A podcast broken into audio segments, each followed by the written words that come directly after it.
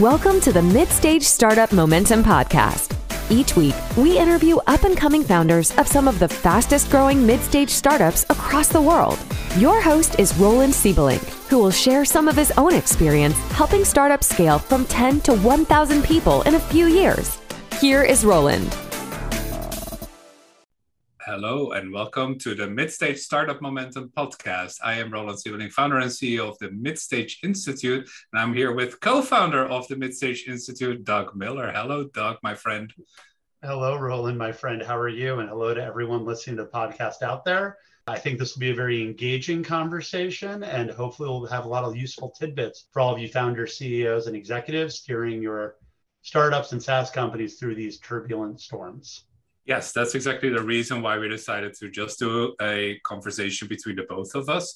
Normally, we have, of course, external guests on our podcast, but uh, today we want to have an in depth discussion of the downturn that is currently happening, how to respond to it, and how to be a good leader in the lean times. Exactly. And these are conversations we're having with many of our clients today.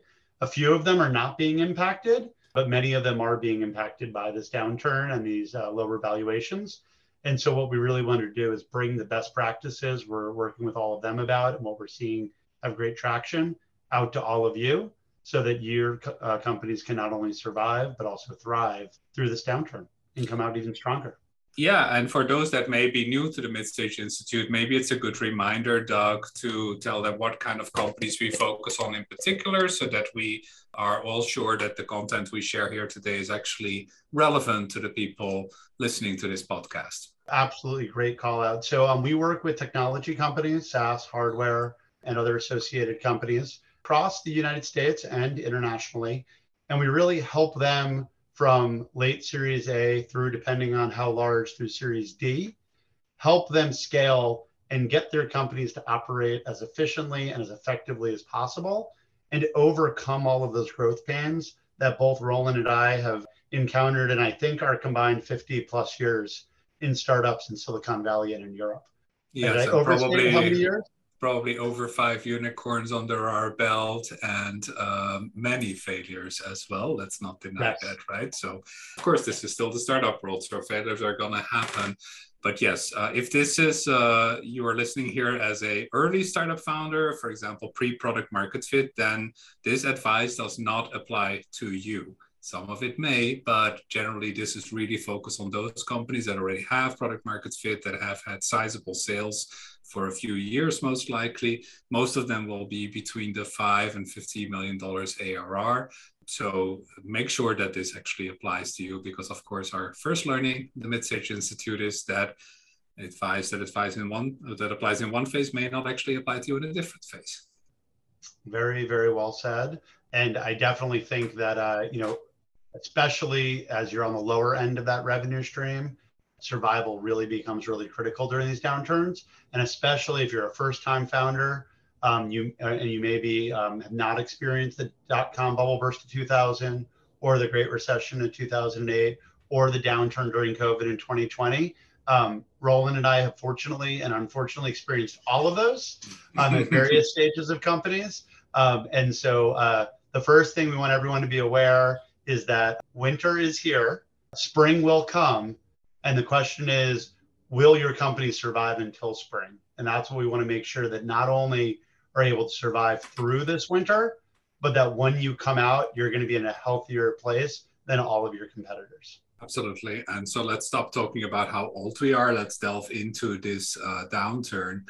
Um, so you collected quite a few articles, Doug, around the bubble bursting. Of course, we've had many conversations too, right? So, uh, what's the overall take, would you say, of the of the press, the popular analysts looking at the tech sector in particular?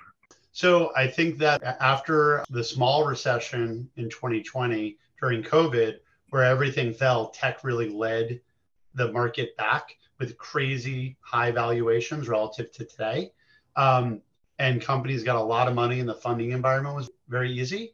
Now valuations are down substantially. VC money is slowing down substantially. A lot of the very large funds are stopping their VC investments to figure out what's going on. So, effectively, raising capital in the next six to nine to potentially 12 months is going to be incredibly difficult. So we're advising most of our clients that you likely will not be able to raise capital. And so you need to find a way to increase your runway. Now, here's a point where Roland and I disagree, not a bit, but if I was to bet, I would be thinking, how do I make sure my runway extends at least 12 months? And how in six months can I reevaluate that and make sure I can extend my runway out to another six months or 12 months past that point? I think that um, Roland and many things that he's read, he's a little bit potentially more pessimistic and things that companies really have to batten down the hatches and make sure they can survive for more than just 12 months. Roland, what's your take on that? Yeah, I would add a bit of nuance to that. I would say two, three questions maybe come to mind. So the first is how do you define the crisis, and is this really the time when you're when it's impossible to uh, raise funds for all but the very best companies? Caveat every founder thinks they are the very best companies but this is your investors call not yours right? So it yep. is going to be really hard. I agree with doug on that. I agree with you that most likely within a year it'll be easier to raise funds again but not at a valuation you find in any way reasonable and I think that most likely we'll still be looking at valuations that are about half of the maximum that we were used to, maybe even a little bit lower. So if you are in a bind here and you need money right away, then definitely you have to find a way to stretch that runway for about a year until you have a chance to raise money again. But even then, you would want to have a very good plan about how much money do you actually need to raise because it may come very expensive to you. And so, uh, in general, I would say if you can stretch it in any way to 24 years or even to default alive or default profitable, as Y Combinator sometimes calls it, you may be far better off, even if it doesn't actually drive the hyper growth that you were used to uh, working towards up to now. Very well said. But Roland, just so you all know, Roland meant 24 months, not 24 years. So he's okay. saying if you could extend your runway to 24 months, and I do agree with this, you're likely to get much better valuations for your company, and primarily for two reasons. One, I think the fundraising situation will be back to normal, maybe not the normal of 2020, 2021, or early 2022, but back to the normal of 2016 or 17. And secondarily, I think that if you're able to survive and thrive and extend that runway, um, it will clear a lot of your competitors out of the market because they will not be there which will mean you'll have a much easier route to see as more market share um, in a credible way, which will also help with those valuations. I know many founders, Roland, we've worked with over the past few years who have been on their third or fourth or fifth company have said that, you know, 2000 was a blessing in disguise. It cleared a lot of the bad companies out. Same thing with 2008. Unfortunately, 2000 wasn't long enough to really clear it out the companies that come out of this in the next 12 to 24 months that are stronger and are better positioned and have the capital they need are really going to be able to be the dominant players in their markets going forward. And we hope that some of you that are listening take some of the things we're going to talk about today to get there. Absolutely. And I think that there are absolutely also opportunities in a downturn. And we'll talk about that a little bit later in this recording. But I would also say, a little coming back to a little bit of historical context, Doug made an extensive point about how old we are. Let's just say how experienced. And I would want to say to those that are, you know, maybe at the first startup or maybe late 20s, early 30s, that the reality you've learned so far is actually in two ways been ahistorical, right? So, first, the fact that there was a very long high of about 12, 13 years of extremely high valuation and ever rising valuations. That's historically not actually what we've seen in the venture capital area and uh, the startup community. What was more normal in the past is that there would be a business cycle of a down and an up in about a 10 year cycle, which is why most VC funds have a 10 year horizon. And we just haven't seen that historically. And I want you to be aware that that's historically an exception. And the other big exception that we all lived through last year was, of course, the extremely fast crisis of COVID, which for tech turned out more of a blessing in disguise. And that is something that I don't think we can expect with more of a normal economic downturn as we see right now. So when I say be pessimistic, it's primarily to guard against that optimism of, okay, if we just hunker down for three months, that'll be enough. I don't think that's going to be the case here.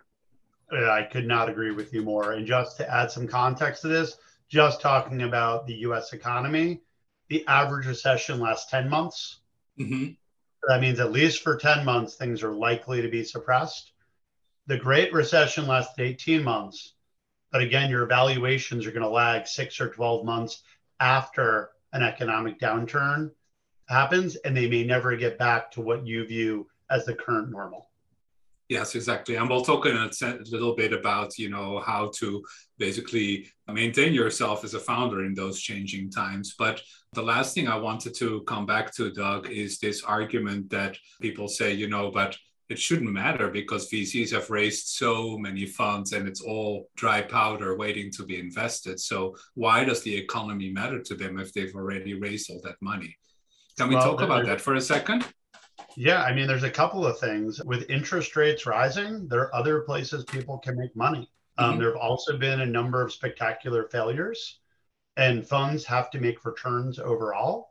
And investors can also choose not to continue to fund and pull their money out of VC funds. And many of the VC funds have announced just in the last couple of weeks that they're not making any investments in the short term. So, you know, this is really a major change. And honestly, doesn't matter how experienced Roland and I are in our adult lives, we have not experienced inflation.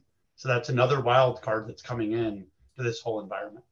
Yes. What and, did you uh, want to add, Roland? well, basic economics, of course, that if inflation is higher and interest rates are higher, not only can you make more money and other things, but also businesses that promise long term payoffs, such as t- typical tech startups, the cost of money will make sure that those long-term payoffs are worth a lot less than they were before. Yes. So just the valuation models are changing. Also, very practically, I have not been a VC, but I've worked with people who are, and they say, you know, even if a fund gets committed to, committed does not mean the cash is in the bank. What right. they do is they make a capital call every time they want to announce an investment, and then their investors or limited partners, as they're called, have to actually transfer the money every time a new investment is being uh, pitched to them. And while legally maybe they might be obliged in a circumstance like this, no VC is going to put pressure on their limited partners to actually transfer that money. And that's why when you hear dry powder, that's not actually dry powder in the bank. It basically just means an overall commitment that the VC is to be willing to call limited partners on. And that's not going to happen in these times when everything is so insecure. Very well said. And that's a big nuance that founders sometimes miss because they think VCs have the money in the bank. And they do have it in their partners' banks, but not necessarily in their accounts to fund companies. Very well said. Yes, and uh, just the partners' capital is not going to fund it, especially not if the limited partners are not following. It would undermine the entire business model. Okay, so we've uh, taken away that nuance. We've compared it with COVID. And yes, we do agree that, of course, it is seasonal. So in the end, there will be a springtime. But I think we've also made clear you cannot just wait and sit down and, and wait until springtime returns. You have to take action in order to actually proactively reach springtime and make sure the company still survives at that time, right? Yes, unquestionably. Are we uh, getting to our crisis framework now, Roland? Or oh yes, let me quickly pitch that. We had a book coming out in the early days of COVID. You can recognize it by the mask that has now become so prevalent. It's called "Leading Your Startup Through Crisis," and what we introduced there is like the crisis framework. So C R I S I S, which really stands for communicate, reassess, instruct, sustain, inspire, and then spot opportunities. So part of this still applies in this crisis, but this was written very specifically for COVID. So it can be an inspiration. At the same time, I would say we'll add some nuance to that framework as we talk through the recording further down in this podcast. Roland, as you think about the founders we're working with, what's the first thing you're helping those uh, founders work through? Yeah, so it really depends on what angle they come to us with, of course, right? But what I often, or what we often make them aware of, is that they need to be in charge of themselves before they can be in charge of the company. And that sounds very woolly potentially, but what I really mean with that is that you need to find a degree of certainty and a degree of openness in yourself in order to maintain yourself as a credible leader in this time. It's easier to explain by contrasting with what you should not be or what you should not do. So, and of course, none of these examples are any of our clients. Let me make that very clear because they know better. But we sometimes see founders who, in the face of a big valuation slump like happens now, will maintain that this is all BS and essentially their company must still be worth the very same as it was before, even in the face of the entire economic framework changing, every investor starting to value things differently. If you are not in touch with reality changing, then that really undermines your credibility as a founder. And of course, we're all loss averse as humans, so it can really be painful, like literally painful, to have to give on give up on this dream of I was once worth more than a billion dollars, right? As an example. But if the situations change, if you want to remain an effective leader, you have to also be able to see that what you play with is changing, your environment is changing. And in order to respond to it well, you have to be aware of that environment and properly reassess it. So, self management, in a way, is one of the very first requirements of a leader so that you can work with that new environment and also communicate effectively to people what you see changing and how you want their behavior to be different. Well said. Many of the clients I'm working with are coming to us saying, okay, I'm projecting 20, 30% lower revenues, I'm projecting lower growth, these types of things. What do I do next?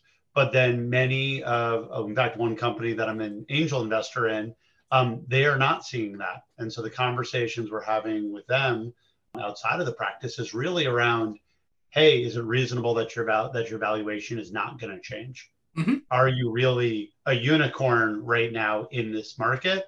And the answer is no right? Mm-hmm. Ultimately, the answer is no.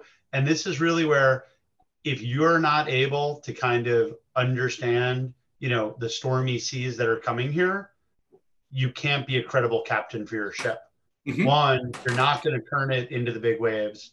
Two, none of your crew is going to follow you, right? And so, as Roland said, you really have to be self aware of what is happening and how this has changed your customers, your company, your valuation, and that then leads to you having to lead change how you lead your team and the company through this coming crisis.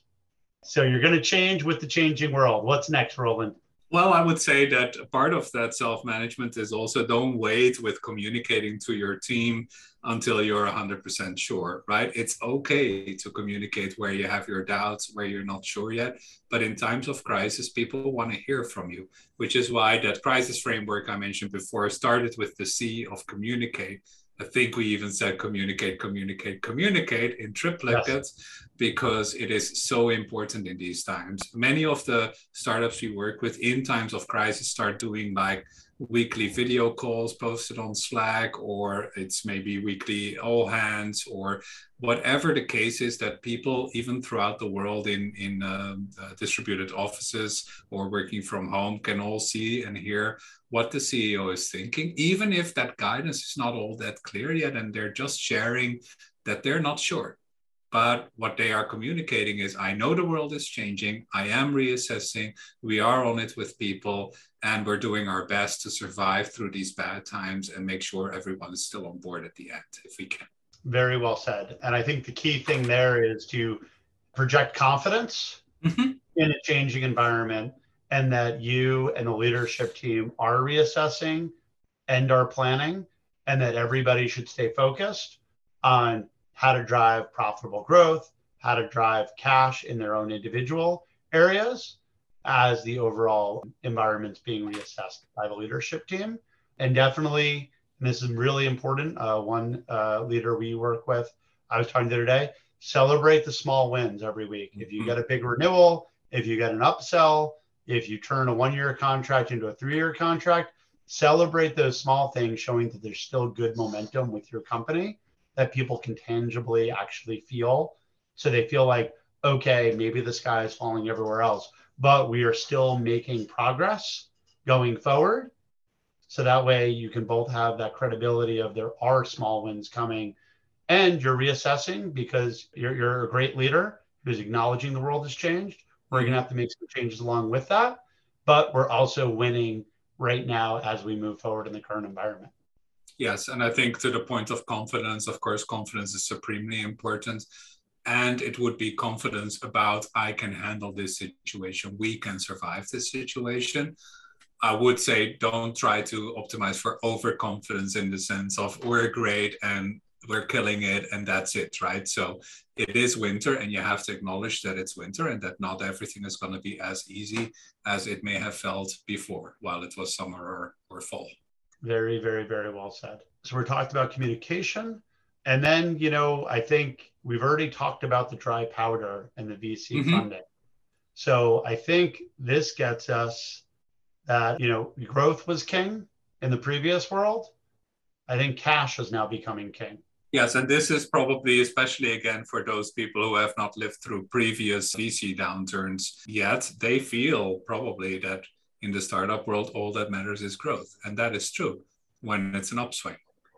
Yes. But when it's a downswing, then suddenly everything starts mattering more on the bottom line. Now we're starting to see calls for how can you generate more cash? How can you maybe have less growth, especially when it's unprofitable in the short term? Now you have to start focusing on things like what's the return on investment? How quickly does all of this pay back? How quickly can I get to positive cash flow? I was just reading a blog post this morning that said that VCs are now trying to focus the remaining investments they still envision, if there are any, on those companies that are able to get to 30% free cash flow in a very short time frame. So instead of your path to tripling, tripling, doubling, doubling, doubling, now the question is going to be what's your path towards that 30% free cash flow? And that really means rejigging a lot of what you do in your company, of course, from a total optimization on just increasing that top line at no matter what cost to what is the core, what do we do well, what can we do profitably, and what's all the other costs that we've generated that will not contribute meaningfully to our bottom line, not our top line, bottom line in the short term. Very well said. And we did mention before the world has changed. Mm-hmm. So we're not looking for 300% growth we're looking for 30% free cash flow. Exactly. So that's a big, big, big change for everyone in the market right now.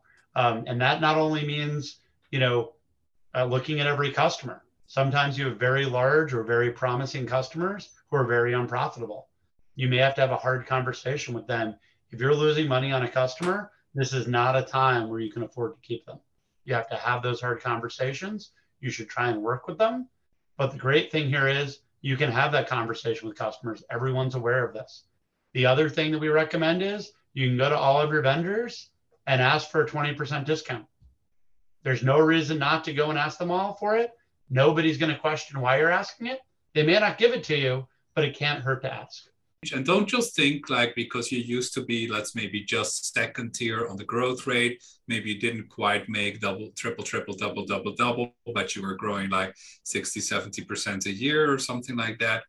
That will not necessarily save you. So that same blog post I referred to this morning said that 30% free cash flow is where VCs will concentrate all of their investments, even actively withdrawing investments from the second tier investments that they have if they don't see a fast path to uh, free cash flow. They also made the point that some of the actual growth champions may actually have the hardest time to get through free cash flow because they've optimized so much on just increasing that top line every time.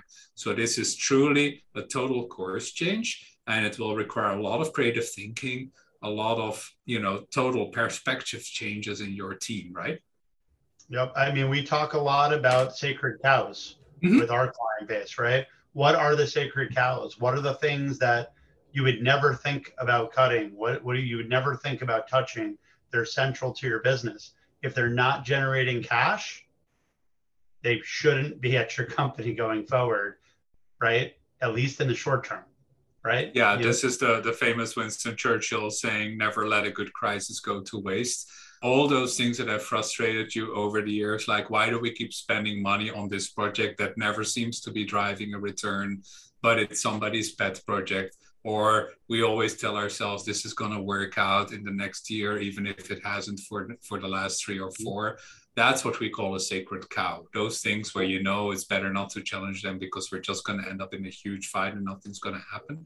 Times have changed there too. And this is the time to start saying, folks, what are we doing? Why are we still spending money on that? It's good money going after bad. And in these times, we simply cannot afford that anymore. Very well said. You know, it could be three of your customers who provide a lot of your revenue, but it's not profitable revenue. It may be you have a suite of five products and two of them are profitable and three are not. You really have to look at what can you do at your core that's going to generate cash so you can survive this winter. So when you come out the other side, you can dominate your market. But right yes. now, it's about survival. It is. And uh, just to state the obvious, perhaps, but I see many companies that have never done this. All your charts so far have probably been just about top line revenue. And so you look at like who generates the most revenue and you think of them as your most profitable customers. But I will tell every startup out there that the actual profitability numbers can be vastly different. We've often seen startups that think these are the most important customers. And when they actually do the calculations, because of all the custom deals they did for them, or the extra features, or the little shortcuts in their systems, these customers actually tend out while they generate a lot of revenue, a lot of top line. The costs involved are actually so much bigger that they're actually detracting from the profit, let alone from the cash flow. This is very unintuitive to people, especially if they haven't done business training or gone through through finance courses. So work closely with your CFO or your VP of finance. Listen to them for a change, I might add, right? Listen to them for a change and have them do an analysis on a profitability basis rather than on a revenue basis. It will generate a vastly different perspective, and you'll be surprised how much of your good money you're throwing after bad now that your perspective is changing. And just to sort of highlight the emotional part of that, uh, Bismarck Lepe, who's the CEO of Wizeline, wrote mm-hmm. a blog that I believe was in 2016. He actually was an intern of mine when he was an undergraduate at Stanford, much so more cool. talented than I am, much more talented. But he basically said directly, wintertime decisions suck. Right? You're going to have to make suck. hard decisions. They suck. If the decisions you're making aren't hard, you're not making the right decisions. Absolutely, absolutely. Right. If the easy decisions are not going to cut it in this case, right? So that's why we say, together with Winston Churchill, you know, don't let uh, a good crisis go to waste. This is the time to make hard decisions and where everyone also respects that you're making hard decisions. In a crisis, you can push through a lot more that wasn't possible before. Like what you heard? Subscribe to this podcast and leave a review. Tune in next time for more hot startups and interviews with some of the highest momentum startup founders in tech today.